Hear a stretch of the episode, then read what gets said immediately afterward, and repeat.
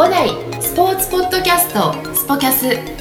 この番組はスポーツを通じて人々の健康生活の実現を目指す五大グループの提供でお届けいたします。はい、えーそれでは先週の続きです。どうぞお聞きください。じゃああのねもう皆さんお気づきですけどね、まあ、なかなかあの明確に答えられませんがあの某あのテーマパークをですねご卒業されたというところで、その次のステップっていうところではなんかでもハングリーですよねある意味ね。いやいやいやいや。気持ちが。いやでも、うん。ややっぱり言うて若い時じゃないと経験させてもらえないのがダンスの世界なのかなとも思うんです、ああなるほど。なんかうん。言い方悪いのかもしれないですけど指導者は自分がたくさん学びを得てうんから、うん。それが20代でもいいですし30代でもいい40代でもいい50代でもいい、うん。だけど表現として踊る場でしかもそのある程度年齢が決まってるところもあるので所属するためには、うん。そうなってくるとやはり20代なんですよ。ね、うん。なのでもう20代のうちに動けるだけ動いて他のいろんな世界見たいなっていうのがあったのでその中でいわゆるねえーしっかりと何年後を見据えてっていう形で、えー未来を見てやっていてその中での、えー次のステップっていうところはどちらになったんですか？目を向いたのは。そうですね。あのテーマパークもすごい大好きでずっといたかったんですけど、うん。やっぱりこう自分にあの体力的にも合う合わないっていうのがきっとどこかで出てきたのもあったと思うんです。意外にあの本当にこう見えて結構真面目でして。いやわかります今ちょっと僕ね あのぼーっとしちゃいましたけど。ちょっとぼーっとされた時間があったね。ちょっとそうなので、うん。あのいやいや真面目でしょそこまで考えられるっていうのは。ここまでの年齢にやれるだけやりたいって詰め込む中でよしじゃあ次に自分がやってみたいなと思ったのがスポーツの世界での表現やってみたいなと思って。うん。でもそそれも若干こうまああの私結構母が助言してくれることが多くーて、えでもう野球は見るのが大好きだったので。もしあれだったらプロ野球とかのチアリーダーとか、はい。それがアメリカンフットボールでもいいし、はい。サッカーでもいいけど、うん。なんかスポーツのそういうのやってみたらっていうふうに言われて、えいや確かに。いやそれこそ若くないとできないだろうと思って、うん。もう結構そっちに早々にシフトチェンジしまして、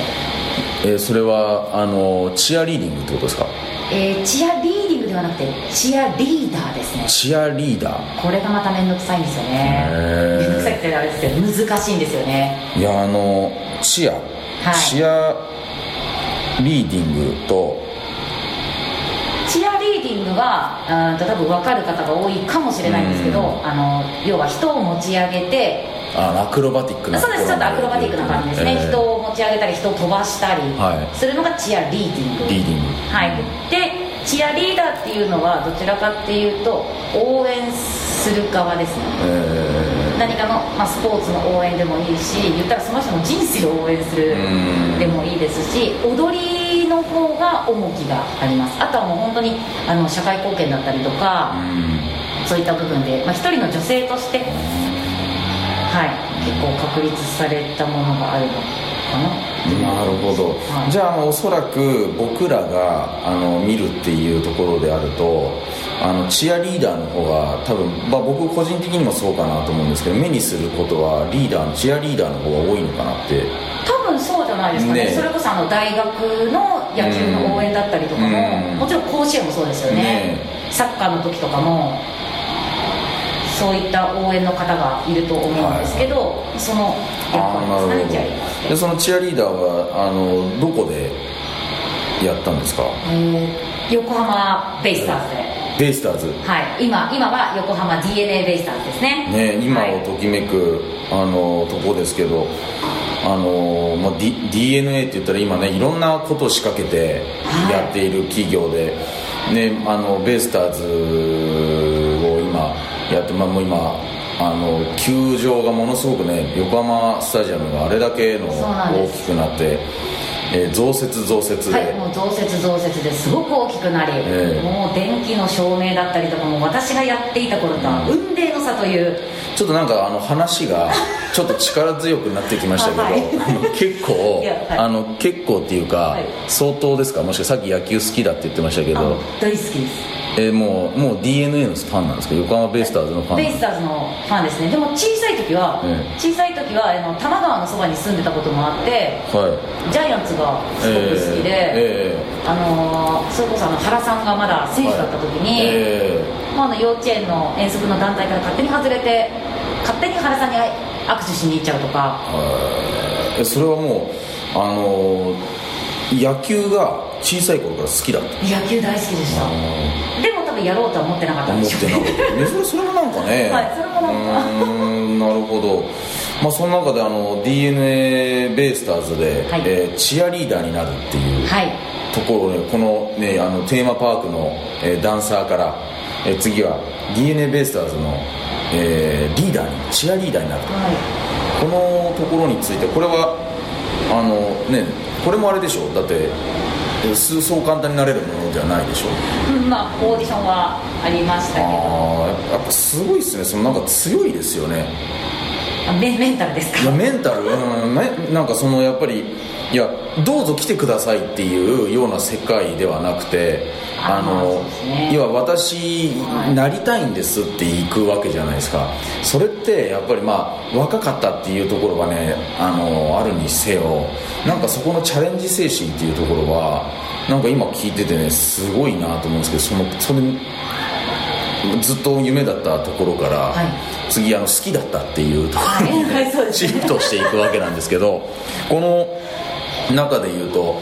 一発であのその席をゲットしたんですか？そうです。すごいね。いやいやでも本当思いますなんか運が運がいいのかなって思うんです、バトントワリングの時も、その先生と出会えたことも、運が良かったなと思ってますしテーマパークでテーマパークも本当にある意味もちろん実力もそうかもしれないですけどある意味運がないと入れない部分もあるので本当に運がいいのかなって思ったのとまあもうベイスターズに関してはうんまあもしかしたら好きっていうのがね伝わったのかなっていうのもこれすいません。あのあれあれでしょ？その7回とか何回っていうところで、はい、あのバーッと入ってきてそうです、えー、あの僕はねごめんなさい。あのジャイアンツファンなんで大丈夫です。あのね、ジャイアンツガールっていうんですか？あの、えー、あのチームヴィーナスです、ね、チームヴィーナス、えー、あの子あのお姉ちゃんしか見てないんですけど あの素敵な、はい、でこれあの DeNA はなんていうチーム名なんですか、えー、ディアーナです。ディディアーナ。ディアーナ、はい、ああなんか可愛い名前ですねこれディアーナって。そうですね、うん、勝利の女神です。勝利の女神。勝利の女神って呼ばれてました。勝利の女神って呼ばれてた。時期があったんですね。そんな時期がありました。なるほど。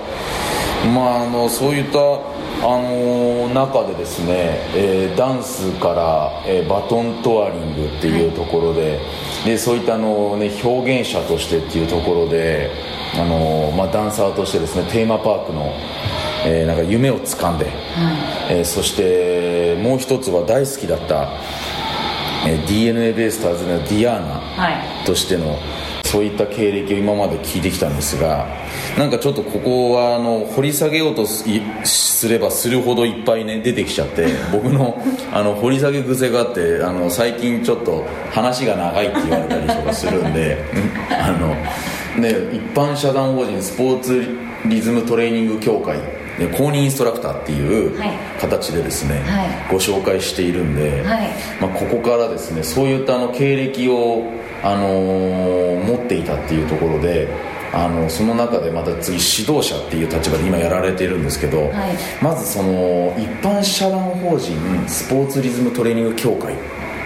これ僕はもう知ってるんで、はい、あのあれなんですけど皆さんにあのどういったことをやっているあの団体なのか協会なのかっていうところを教えてもらいたいんですけど。はい。あのもう一言で言うと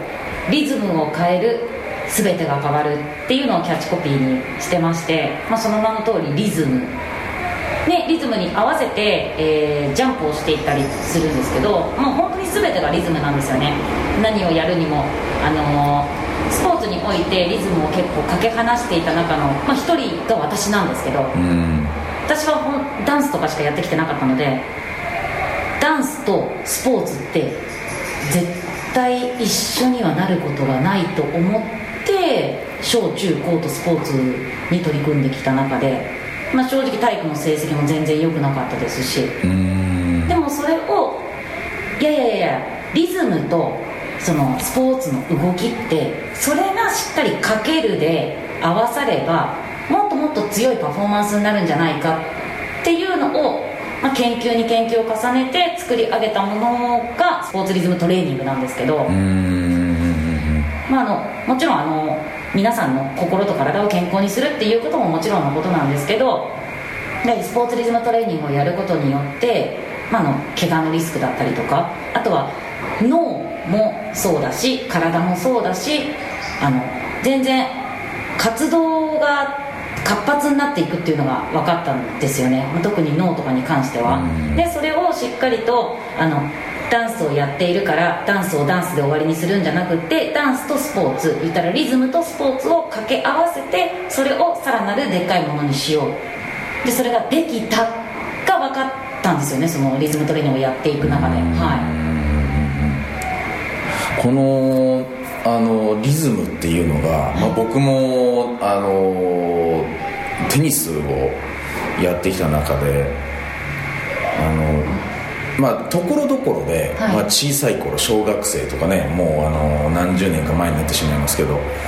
あの要はボールが飛んでくるリズムとか、はい、ボールの飛んでくるそこの部分にあのそこの場所に位置に行かなければいけないっていうとその距離感とか、はい。まあ、いろいろやっぱスポーツってね取る投げる走るっていうところでその中に、ね、リズムっていうのがあったりするんですけどあの今山本さんおっしゃったようにそれがあの明確になんかリズムっていう言葉は知ってたわけですよ。そうなんですあの多分リズムっていう言葉はそれこそあのサッカーでドリブルをやっている子供に対して指導者ないし、お父さんお母さんがもうリズムが良くないとか、そこリズムだよリズムだよっていう声はたくさん聞いてると思うんです今まで。だけどじゃあ言われた方からしてみたらじゃあそのリズムってなんだよっていうところを言ったらこのリズムトレーニングで、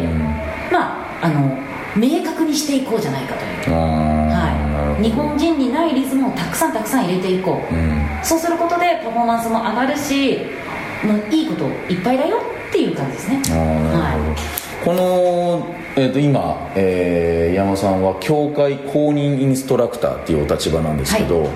えー、まずそのどんなことをあの今の理論的な部分ですとかそういったところはあのよく理解ができるというか、はい、でそういったものをどうやって伝えていくものなんですか？そうですね、うん、イベントとか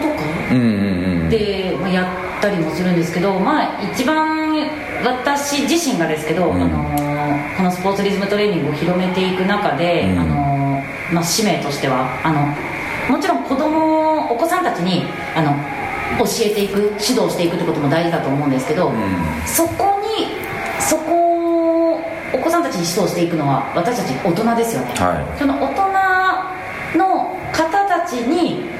もっとこのスポーツリズムトレーニングっていうのを、うん、あの理解をして、指導に練り込んでいったりとか日常生活に練り込んでいったりしていただくためにあの講習会を開いたりだとか。ああなるほど。まずまずそこをやっていかなきゃいけないのかなっていうふうに私は一番に感じてあなるほどね。そのじゃあアクションとしてはそのイベント的にこういったことをやりますよって言って体験してみてくださいっていうところで、はい、実際にあのどんなことをするものになってくるんですか？えっとまああの、うん、そうですね。リズムに合わせてジャンプをしたりとか、うん、まあまあほとんどそうですね、リズムに合わせてジャンプをする、まあ、そこで結構あの皆さんれがリズムトレーニングっていうものなのねっていうふうにお分かりいただけるので。うんなるほど、はい。まあ、やはりあのこういった中であのもう今インターネットに、はい、あの名前入れてもらえれば出てくるものになってくると思うんですけど、まあ、まさに今ねあの、まあ、5代で言えば、はい、えー、テニスの、えー、レッスンのえー前にウォーミングアップとしてあの取り入れたりですとか、はい。まあ、あとは、ね、ゴールデンキッズ今ね山本さんにもゴールデンキッズの、ね、コーチもしてもらってるんですけど、えーそういった中でのリズムトレーニングっていうものを、ね、ゴールデンキッズに取り入れて、はい。えー今あのレッスンもやってもらってるんですが、うん、そのやはりやあの指導している中で、あの子供たちに今あのぐ、ね、アプローチしているっていう中ででこれ僕もねあの体験を何回もして、えーやってみましたけれども結構大変でそうですね。あの一つの、ね、厚さがある線を、はい。えー下に引いてですね、はでそのいあのいろんなビートに合わせた形でのあのジャンプをですねその線をまたいだり、えーで絶対に踏まないようにっていうことを意識したりとかはい。っていうことでね、僕もやってみましたけどまああのなんて言うんでしょう。あのただ単にシンプルなできるものっていうのはあるんですけど、はい。まあ、まずあのちょっと複雑というか、はい。あの上半身と下半身を、えー織り交ぜたりとかすると急にできなくなったりとか。うんまあ、そうそうなんですよね、なんかあのーよく、あのーうちの子リズム感がないんですっておっしゃったりとか、あと自分リズム感が全然ないんで本当音痴なんでっていうふうにおっしゃる方いるんですけど、まあ、まずそういう方っていないんですよね。もうただ単に本当にリズムを知らないだけで、うん。リズムが体に刻み込まれてないだけで言ったらリズムに合わせて手拍子をする。私と今石崎さんが会話してるのもある一定のリズムが絶対にあるはずなんですよ、うん。でそういったものが何かどこかで見つけることができればもうリズムが苦手でとかそのリズム音痴なんでっていうのは、まあ、その言葉はなくなるかなと私は思っていて、うん。その手と足を一緒になって、えー例えば手は万歳してるけど足は下でパージャンプして次バッテンにしてみたりとか、うん。何か手と足が違うことやって最初はできないかもしれないけどそれを何回か何回かやることによってできてくる。うん。でできたことによってもう習得できている。で習得できたことによって自分の中のリズムのバリエーションが増えている。うん。で今度それを動きに生かしていく。そうそういった感じですね。ああなるほどはい。そのやっぱりね、えー自分がやっぱりリズム音痴だとかそういったものがあの感覚がないセンスがないっていうところから今まで指導してきた中でやっぱりか変わってる様っていうのをやっぱ結構見てきてるんですか今まで。見てきてます、うん。あの私子供がいるんですけど、もうとにかく自分の子供でそれが分かったのであいやこれはすごいなと思いましたし私自身もダンスはできるけどもちろんスポーツやってきてないので勝手にダンスやってる人間はスポーツできるっていうふうに思わないでよって思ってた部分もあったのであの言ったらインストラクターになるためにも試験があるのでその試験を受けに行った時に結構ダンスやってる方はあの難なくクリアできるんですっていうふうに言われても勝手にこう分離してるのでダンスとスポーツを。全くできなかったりしたんですよ。へええなんで私だってリズム感めっちゃあるのに。うんめっちゃあるけどでもスポーツやってる人はスポーツにリズム足せばいいんでしょって結構柔軟だったんですよね。うん。スポーツにリズムリズム足せばいいんでしょそれって最強じゃんっていうふうにもう思ってくれてたんでめちゃめちゃ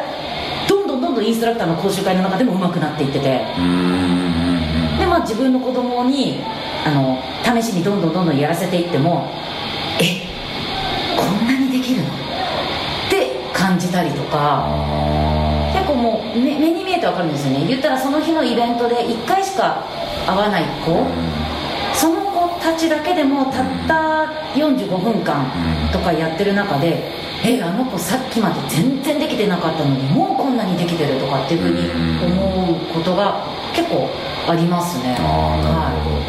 ど、やっぱりそのなんなんなんなんだろうな。その音楽で音をこうやって聞いて、はい。でそれに対してえーあのまあ、慣れてくればもう、ね、ダンスもそうなのかもしれないですけど無意識の中でこうやって体が勝手に動くっていうレベルに、まあ、いわゆる最終的にやっぱなってくるわけじゃないですかスポーツって、でなんかそこってあのなんか例えば僕があのあ手とあの足を一緒に交差したりとか、はい、で上は違うリズムをあの、はい、取ったりとかっていうなった時にあのなんかそこって感覚が磨かれてるのか脳があの磨かれてるのかなどっちなんだろうなとなんかど何なんですかねあのなんか最終的にはやっぱりできなかったのが、はい、10分前に全然できなかったのが10分やってるとあできたみたいなことになるわけじゃないですか、はい、あのそういうなんか感覚っていうのは、まあ、僕もね経験してみてうん、難しいことはやっぱねちょっとねダンあのダンサーのレベルまではね もちろん全然できなかったですけどあれは何なんですかねそのかかんなんかリズムとその脳の関係っていうか。やっぱあのリズムに合わせてあの言ったらあの認知症だったりとか、あの障害がある方もあの本当にリズムがビートが流れてる時んと動いてくれてるんですよね。であのやっぱり協会としても認知症の方に3か月間、ある一定期間ですね、うん、太鼓とかを叩いていただいて、うん、言ったら最初はバチもろくに持てないとか、うん、リズムに合わせてなんて太鼓なんて全然叩けない、言って叩いても本当に弱々しく、はい、だったところがリズムに合わせて太鼓を叩くっていうのがもうその3か月後には顔の表情がまず変わって笑顔になっていて太鼓を叩く力強さも変わっていてましてリズムに合っている。へえ。っていうのがもう検証として出ていまして、小学校さんとかですとそのリズムに合わせてジャンプをするそこで少し難しいことをするその後にあの小テストっていうんですか10分間とかそのドリルっていうんですかね、うん、そういうのをやったら学力テストでまああの数値が上がっていたとか。脳がすごく刺激されるんですよね。体ももちろん刺激はされてますけど、脳が本当にスパークしてるので。スパークしてるな、はい、でもなんかそこはなんか僕ちょっと分かるような気がするな。いやそう分かっていただけたらすごい、うん、なんか嬉しいんですけど。そうただそちょっとすごいそのなんか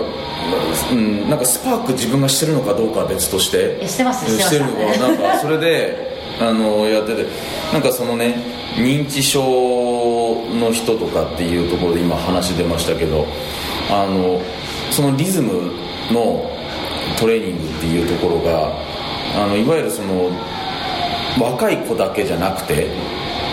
その年齢関係なくっていうところになってくるんですか？やっぱそうなってくるとリズムって。そうですね。もうほんあのリズムは私の考えも少し入っちゃいますけど、赤ちゃんがお腹の中にお母さんのお腹の中にいる時からもう心地よいリズムを感じてるんですよね。そして生まれてきて生活をしていく中で会話のリズムだったり歩くリズムだったりそれこそ耳に入ってくるリズムもそうですしあの心臓の音もリズムですよね、うん、そうですね。はい。そのリズムって多分どこにでもあるし、どの年代でもリズムを聴いていて正直嫌な人は私はいないと思っていて、あの今協会の方でもあのスポーツリズムトレーニングのリズムジャンプではなくてリズムステップといって、はい、あの超えていただく障害物の厚さは一切変わらないんですけど、はい、あのそれこそちょっと歩くのがあのやっとになってきたなっていだったりとかそこまで激しい運動はできないんだけれども若干運動はしたいとか、あそれこそあのリハビリですね、はい、そういったものにあのできるようにということでリズムステップっていうカテゴリーもできましてそれも私今の勉強してあの自分の母にやってもらったんですけど、はい、座りながらでもできるんですよね。ああいいですね。はい。私母はあの杖ついて歩いてたんですけど、それでもこうやっぱりリズムがかかってそれに自分が足を動かせる手を叩ける。そこはその幸せなホルモンにつながっていくので、はいはいはい、多分、うん、やっぱりいいのかな、どの年にもハマるのかなっていうふうに私は捉えてますね、はい、確かにそのなんかすごいあのうなずけますね。そういった中では。例えばですけど音楽のペース例えばまあ種類によって今あの、まあ、バラードだったりですとか、はい、えー、あとはヒップホップだったり、えー、ジャズだったり、はい、えー、ね、僕らはちょっとあまりなかなか聞く機会はないですけど演歌とか、はい。っていういろんな幅広いの中にリズムがね、はい、あるんですもんね音楽の中に、はい、でそれを聴いている中であの感情があの変わっていったりっていう中でっていうところってあるじゃないですか、はい、あの音っていうのリズムっていうのは、はい、なんかそういったところではすごい可能性が今話聞いててなんかさらにあの広がっていくんじゃないのかなと今感じました。そうですね。だからもうあの本当に取ろうと思ったこのスポーツリズムトレーニング協会のホームページを見つけてインストラクターにインストラクターの1個前があるんですよね。インストラクターの1個前があるんですけどそこの手前の資格じゃなくてインストラクターにまでなろうというふうに思ったきっかけは本当にあのリズムを変える全てが変わるっていうその本当キャッチコピーを見て、はい、絶対なんかプラスになることがあるっていうふうにかもうそれこそ勝手に思ったんですよね。ピピッときた、ね、ピピッときたんです。なんかすごいっすね。あのー、なんか山本さんのその人生っていうんですか？そのえー、まあもうダンスだとビビッときて、はい、でそこの中からあの、ね、バトントワリングも、まあ、これだって直感的なあのところですよね。うんそのねテーマパークでのダンサーというところもあのもう衝撃的だったわけですよね当時。いやもう本当衝撃的まあ、やはりその中に遊びに行って見た時にやっぱ思ったわけです。違うんですか？違うの？あの「紅白歌合戦に」を見てましたら「紅白歌合戦」に出てきたんですね、そのスーパースターたちが。はあ。そこのテーマパークのスーパースターが出てきて。あ NHK に出てきたそうです NHK にうわすごいですね。もうすごいかっこよく踊ってたんですよそのスーパースターがでそのスーパースターがもう本当私多分ちょっと不思議な子だったんです、はい、そのスーパースターになれるって信じてたんですね。不思議ちゃんですね。はいもう。でもすごいわ、いやいやいやいや。なるほどまあそういった中でですね今ちょっといろいろと話をですねあの聞いてきた中でまああのいろいろとあの山本さんがどういったあのコーチなのかっていうところはあのゴールデンキッズのですねあのお母様たちもですねお父様もそして今受けてくれているですねあの子たちもあのよく分かっただと思うんですね、はい、であの今後ですねあの、まあ、こういった一般社団法人スポーツリズムトレーニング協会のですね、はい、えー、インストラクターとして、はい、あの今後のその展開ですとか、まあ、またあの山本さんのことでしょうからいろんなあの、えー、思いをですね何年後とかってまたあの勝手にですね思ってるところがあるのかななんて思うんですけど最後にちょっとそういったあのものも教えてほしいなって。あはい、まあ、あのスポーツリズムトレーニング協会のインストラクターを目指そうと思ったその、ね、きっかけはホームページのそのリズムを変える全てが変わるっていうのだったんですけど、まあ、あの自分の子供が抱えてるものもあったので、うん、その子供が私にきっかけをくれていたっていうものもあったので、うん、あの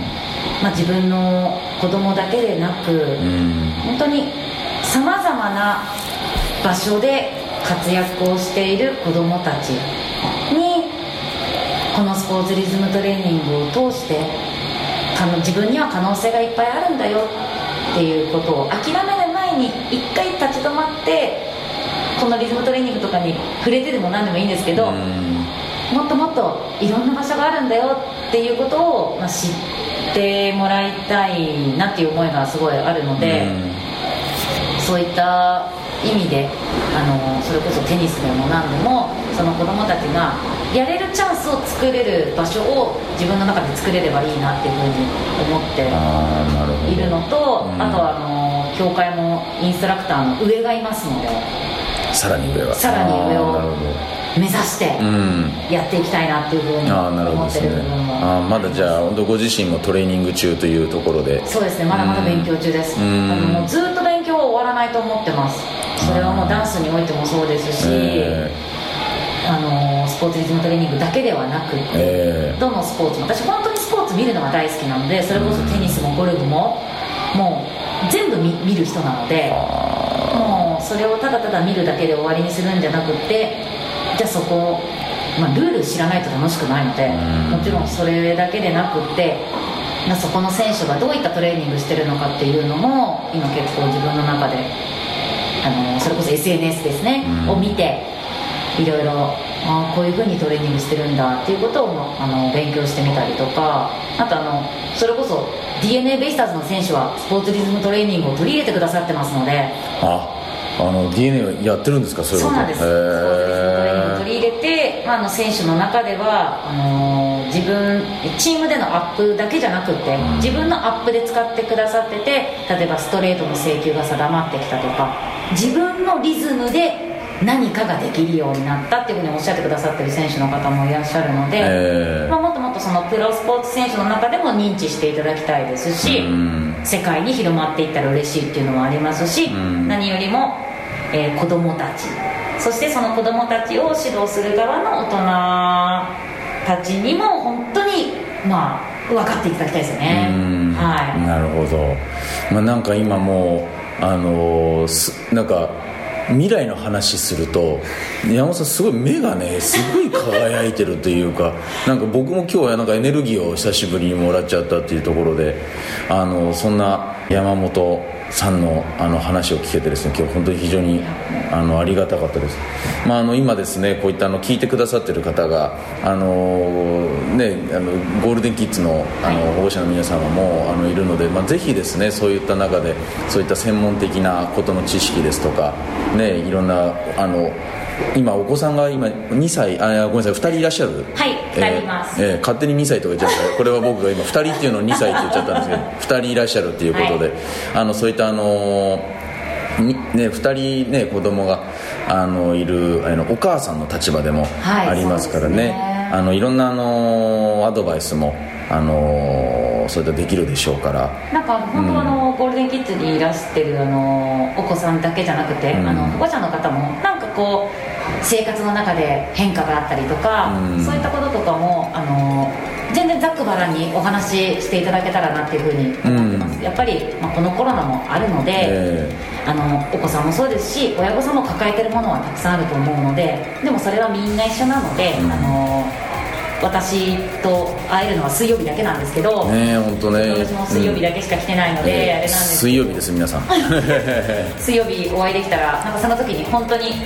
あの話ができればなっていうふうに思ってます。はい。まあ、ぜひですねあの山本さんが水曜日以外もあの来てもらえるように、まあ、いろんなですねこういったことをあの今お話をしている中であの I have a dream っていう形であのいろんな夢を持っていらっしゃる山本さんでした、えー、本日ありがとうございました。ありがとうございました。この番組は提供5大グループプロデュースキクタスでお送りいたしました。